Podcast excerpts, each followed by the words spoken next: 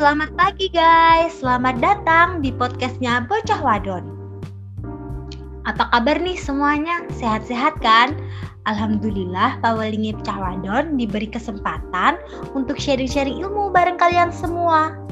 Gimana nih social distancingnya? Aman-aman aja kan? Bosen gak di rumah aja? Bosen dong tentunya. Nah, untuk mengisi kebosanan dan kegabutan kalian semua, Mari nih sharing-sharing bersama kita. Tahu gak judulnya podcastnya apa? Nih aku kasih tahu, judulnya itu kendaraan, kawan atau lawan. Nah, dari judulnya bikin penasaran kan? Penasaran dong. Wah, bicara kendaraan itu kawan atau lawan ya? Coba pikirkan, kita sama kendaraan itu kan udah ngeklop banget kan ya. Kalau hidup tanpa kendaraan itu kayak hidup tanpa cinta, bagai taman tak berbunga. Nah, tapi kok bisa kendaraan itu jadi lawan? Penasaran ya? Untuk menjawab semua rasa penasaran pemirsa, langsung saja nih kita kupas bersama Paulinge Bocah Wadon. Sebelumnya perkenalan dulu ya, karena tak kenal maka tak sayang.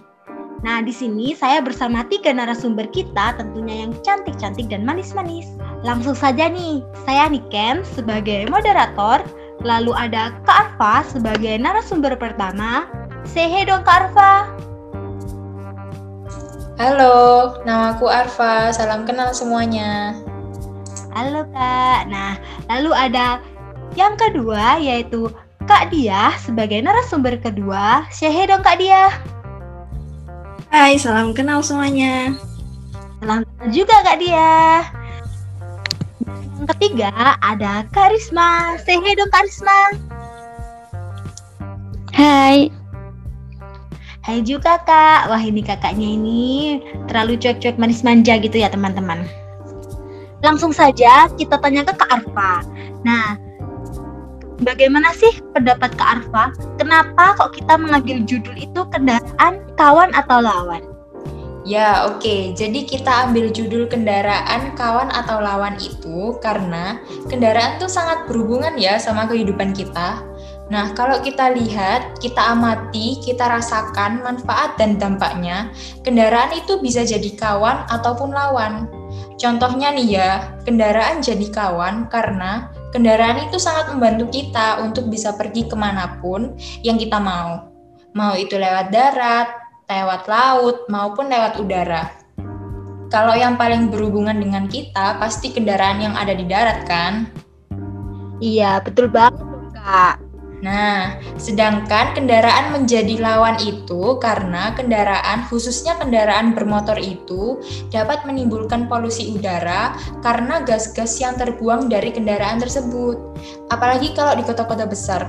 Hmm, di kota-kota besar, kontribusi gas buang kendaraan bermotor sebagai sumber polusi udara mencapai 60-70 persen. Nah, itu tadi adalah data dari Badan Pengelolaan Lingkungan Hidup DKI Jakarta pada tahun 2013. Tuh, banyak banget kan gas buang yang dihasilkan dari kendaraan bermotor. Nah, makanya itu banget kendaraan bisa menjadi lawan untuk kita. Seperti itu Kak Niken. Wah, terima kasih banget nih ya Kak Arfa. Pasti pemirsa ini udah mikir ya, wah bener banget yang dikatakan Kak Arfa, ya kan? Ini sudah menjawab rasa penasaran kita 50% ini ya. Lengkap banget jawabannya Kak Arfa. Nah, tapi saya tetap ingin tahu nih dari narasumber kita yang lain. Coba kita tanya Kak Diah, gimana nih pendapatnya Kak Diah? Kenapa kok kita mengambil judul kendaraan itu kawan atau lawan? Iya nih, kita di sini ambil judul kendaraan kawan atau lawan karena emang kendaraan ini bisa jadi kawan atau lawan buat kita. Yang sesuai yang dikatakan ke Arfa tadi, kendaraan bisa jadi kawan karena membantu kita dalam kegiatan sehari. Kan nggak mungkin nih kita pergi ke mana-mana jalan berkilo-kilometer dengan berjalan kaki, pasti kita membutuhkan kendaraan. Nah, untuk kendaraan sebagai lawan sendiri itu karena dari kendaraan sendiri bisa menyebabkan menyebabkan polusi udara yang udah dijelaskan ke Arfa tadi, yang sudah data-data yang sudah sangat konkret tadi menyebutkan bahwa polusi udara yang disebabkan oleh kendaraan ini cukup miris ya. Lalu kendaraan yang bisa menyebabkan lawan itu karena uh, dari pembakaran sisa emisi kendaraan ini menyebabkan berbagai gas-gas berbahaya seperti karbon monoksida, karbon dioksida, nitrogen oksida, dan gas berbahaya, berbahaya lainnya. Seperti itu kan Iken? Wah, terima kasih banget nih jawabannya Kak Dia. 11-12 dengan jawabannya Kak Arfa dong, tentunya kita makin melengkapi nih menjawab semua rasa penasaran. Nah, kalau menurut Kak, Kak Dia sendiri, keadaan pemakaian kendaraan yang beroperasi di negara kita ini, khususnya wilayah ibu kota itu gimana, Kak? Iya nih, untuk daerah ibu kota sendiri, kita tahu kan kalau daerah ibu kota ini merupakan daerah yang padat dari segi jumlah penduduknya. Nah, dari segi jumlah penduduk yang padat ini otomatis kan akan membuat semakin pada juga aktivitas di sana, iya nggak? Iya, bener banget kak. Lalu uh, dari data yang jumlah kendaraan di DKI Jakarta tahun 2013 itu tercatat terdapat 16.043.689 unit kendaraan yang berada di DKI Jakarta. Wah, dilihat dari seberapa banyak kendaraan di DKI Jakarta itu tidak dapat kebayang ya gimana tingkat polusi di sana. Bener nah, banget, pastinya tuh udaranya, uh, enggak, enggak kita enggak bisa kita bayangkan lagi tuh kak. Nah hal inilah yang buat keadaan cukup mengenaskan ya di daerah ibu kota itu. Apalagi transportasi di kota-kota besar ini merupakan sumber pencemaran udara yang terbesar karena di mana 70% pencemaran udara di perkotaan ini disebabkan oleh aktivitas kendaraan bermotor. Mirip sekali ya kan Iken?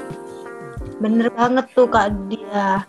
Nah, jadi dari sini kita ataupun pemirsa yang ada di rumah jadi tahu kan apa sih bahayanya memakai kendaraan bermotor? Nah, kenapa kok bisa dikatakan lawan? Jadi ini semua alasannya karena benar-benar berdampak buruk bagi kehidupan yang ada di dunia ya kan. Nah, Nih aku mau tanya sama narasumber kita yang ketiga dia kakaknya yang diem-diem baik ini. Wah tapi kalau bicara jangan bilang. Coba gimana pendapatnya Kak Risma terkait keadaan pemakaian kendaraan yang sudah dijelaskan oleh Kak Arfa maupun Kak Dia nah keadaan di kota ini sangat mengenaskan ya. Banyak terjadi kemacetan yang terjadi khususnya ibu kota karena banyaknya kendaraan pribadi yang melebihi kapasitas jalan yang tersedia. Nah, di sinilah kendaraan dapat dikatakan sebagai lawan sesuai dengan judul podcast kita.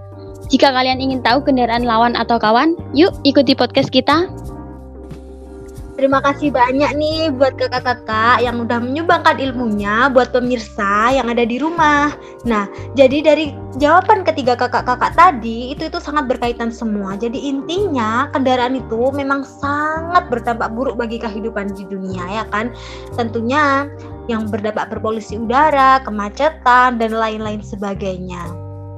Nah, ini aku juga pengen tahu nih sama Kak Arfa ini yang jawabannya tentunya nanti lengkap ya. Coba deh bagaimana pendapat Kak Arfa terkait keadaannya pemakaian kendaraan yang sudah dijelaskan oleh Kak Diah tadi. Oke, dari jawabannya Kak Diah tadi kita bisa tahu ya kalau pemakaian kendaraan di ibu kota Jakarta itu banyak sekali ada 16 juta unit. Wow, membayangkannya aja kayak udah sumpek gitu sumpuk banget pak. Itu banyaknya kendaraan itu pasti juga menimbulkan banyak dampak ya. Uh, saya bisa membayangkan gimana macetnya ibu kota Jakarta gimana ke kondu eh kondisi udaranya ibu kota Jakarta. Mungkin kalau saya tinggal di sana akan tidak kuat. Tentunya aman dong kak bahkan terkadang itu di berita di berita itu dipenuhin dengan kemacetan-kemacetan yang ada di ibu kota. Intinya dipenuhin dengan permasalahan-permasalahan yang ada di ibu kota. Iya betul. Apalagi kalau misalkan liburan banyak orang Jakarta itu pergi ke puncak Bogor. Itu udah pasti berita utama. Tentunya kak. Wah kelihatannya Kak Arfa ini mantau terus nih. Nah, iya Kak. Nah, kalau di antara kakak-kakak ini lebih sering menggunakan kendaraan apa dalam kegiatan sehari-harinya, Kak? Nah, aku ingin tanya sama Kak Risma dulu deh. Nah, kalau aku sih biasanya menggunakan sepeda motor ya, karena di kabupaten di kabupatenku itu kurang ada angkutan umum untuk menuju ke tujuan. Nah, misalnya kita mau ke pasar ya, itu belum ada angkutan umum atau lin yang menuju ke pasar. Nah, oleh karena itu, di kabupaten kita itu masih banyak orang yang menggunakan angkutan pribadi.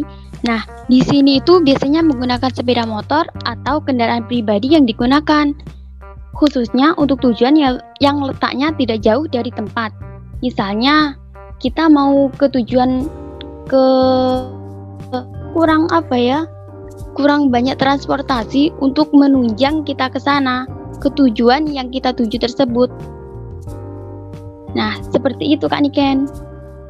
Wah, terima kasih ya Kak Risma. Nah, kita tahu nih teman-teman. Jadi kalau Kak Risma itu lebih enjoy atau lebih sering menggunakan kendaraan bermotor dikarenakan di kabupatennya itu minimnya kendaraan angkutan umum. Nah, aku ingin tahu nih, gimana kalau dengan Kak Arfa? Kak Arfa sering menggunakan kendaraan umum atau kendaraan bermotor? Kalau aku sendiri tuh ya pakai kendaraan pribadi, khususnya motor. Soalnya uh, aku sendiri tuh belum punya SIM A buat ngendarain mobil, terus belum bisa nyetir mobil juga. Jadi ke mana-mana masih pakai motor, gitu. Gitu ya rasanya Kak Arfa. Nah, tapi kalau dipikir-pikir juga sih kita itu lebih enjoy pakai motor nggak teman-teman? Iya ya Kak ya? Benar, kan Iken? Betul, betul, betul. Soalnya itu sudah kebiasaan sama yang kayak dikatakan Kak Arfa tadi. Nah, Lalu aku ingin tanya lagi nih sama Kak Arfa. Kakak menggunakan angkutan umum, kakak kan tadi lebih baik menggunakan angkutan bermotor daripada menggunakan angkutan umum. Nah, padahal kalau kita menggunakan angkutan umum itu sama saja kita menjaga lingkungan loh. Boleh tahu nggak alasannya kalian kenapa lebih memilih kendaraan pribadi daripada kendaraan angkutan umum? Kalau aku sendiri ya, kenapa aku memilih kendaraan pribadi? Karena itu lebih kayak simple gitu, lebih cepat. Kalau mau ke mana-mana itu jadi langsung ke parkiran, langsung ambil motor, langsung gas gitu. Terus kalau oh. mau nyari uh, pakai kendaraan umum itu harus nyari pemberhentian kendaraan umumnya dulu. Sedangkan ke pemberhentian kendaraan umum itu jauh banget kalau mau jalan. Dan rata-rata orang Indonesia itu kan nggak kebiasaan ya buat jalan. Rata-rata kayak kendaraan umum pasti, eh pakai kendaraan pasti. Jadi ya gitu. Mending pakai kendaraan pribadi. Iya ya, ini salah satunya kenapa warga Indonesia lebih memilih kendaraan pribadi ini. Dikarenakan lebih simple, karena ya Indonesia orang Indonesia itu ya kebanyakan ya yang simpel-simpel aja gitu ya. Dan memang fasilitas angkutan umum itu kalau dari aku sendiri ya memang kurang memadai gitu loh. Kalau dari kotaku itu memang jarang banget angkutan umum. Nah aku ingin tanya lagi nih sama Kak Dia gimana nih pendapatnya Kak Dia apa alasannya? Iya nih kalau dari saya sendiri nih lebih memilih kendaraan pribadi nih kan Iken. Alasannya karena lebih nyaman aja menggunakan kendaraan pribadi. Soalnya pernah nih nggak kan Iken melihat angkutan umum yang tidak layak pakai gitu? Pernah. Bahkan saya juga pernah menaiki angkutan umum yang sudah tidak layak pakai. Saya juga pernah. Nah, dari segi kendaraannya aja kurang gitu. Nah, apalagi kalau angkutan umum kan digunakan oleh banyak orang nih yang bisa sampai desak-desakan gitu. Nah, kalau rasa nyamannya aja kurang, gimana kita yang naiknya? Pasti nggak tertarik kan untuk menggunakan angkutan umum ini. Jadi, saya lebih memilih untuk menggunakan kendaraan pribadi karena lebih nyaman aja nih kan Iken. Nah, sama ini, rata-rata jawabannya orang Indonesia lebih cepat, lebih nyaman, lebih enjoy. Nah, tapi benar juga sih saudara-saudara, soalnya ya kalau fasilitasnya kurang madai, mau naik apa kita kalau nggak naik angkutan pribadi, ya kan? Nah, dari pernyataan-pernyataan atau rasa penasaran yang sudah saya wakilkan dan saya tanyakan kepada tiga narasumber kita, di antaranya adalah kenapa kok lebih memilih judul ini, lalu kenapa kok keadaannya itu di ibu kota macetnya besar, lalu kenapa kok lebih memilih angkutan pribadi, dan kenapa kok kita semuanya itu lebih condong ke angkutan pribadi padahal kita tahu bahwa angkutan pribadi itu memiliki dampak negatif. Nah, lalu gimana nih? Sekarang terakhir nih ya teman-teman. Lalu gimana nih solusi dari kakak-kakak Walaupun dengan keadaan maraknya penggunaan kendaraan pribadi, tetapi tetap harus turut menjaga lingkungan. Nah, ada nggak saran atau solusi? Yang pertama, aku mau tanya kepada Kak Dia dulu deh. Gimana ya nih? Uh, iya nih kan Iken, kalau saya lebih milih sarannya aja ya, mungkin untuk pemerintah sendiri nih. Kalau menurut saya nih pemerintah harus mampu melaksanakan perannya dengan baik seperti mengevaluasi disertai penataan ulang dan perbaikan kinerja layanan transportasi angkutan umum seperti layanan transportasi angkutan umum yang sudah tidak layak pakai di diubah untuk diperbaiki agar bisa layak pakai agar masyarakat lebih tertarik gitu untuk menggunakan angkutan umum daripada angkutan pribadi sehingga uh, jumlah kendaraan di jalanan bisa berkurang seperti itu kan Iken. Benar tuh Kak Diana, semoga podcastnya kita ini tersampaikan kepada salah satu pemerintah. Berdoa saja ya kakak-kakak. Nah, sekarang pendapatnya Kak Arfa nih, gimana nih? Solusinya itu gimana Kak?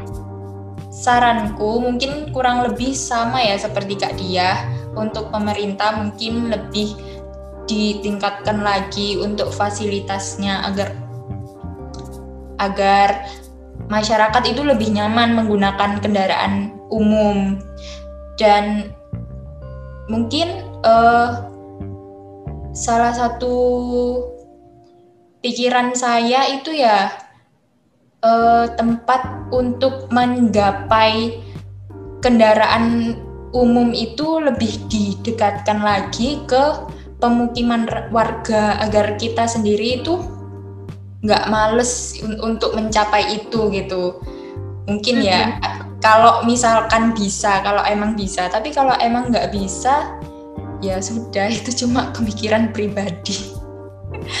Lalu mungkin ya uh, jalan untuk menuju ke sana juga diperbaiki seperti trotoar. Trotoar sendiri kan fungsinya untuk pejalan kaki ya.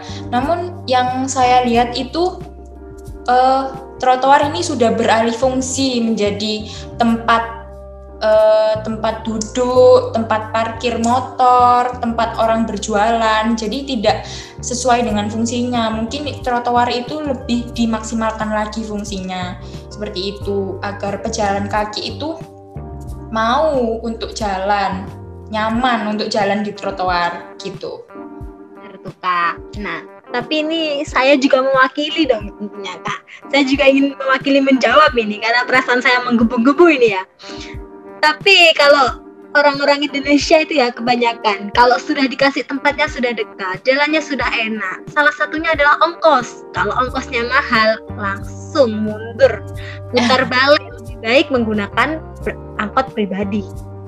Jadi ya saya juga mungkin solusinya adalah mendekatkan juga memperbaiki jalan dan juga meminimalisir ongkos untuk kendaraan. Gitu kak. Nah, yang terakhir nih kita tanya narasumber kita yang ketiga yang diam diam baik tapi sekali ngomong, hmm, jangan bilang.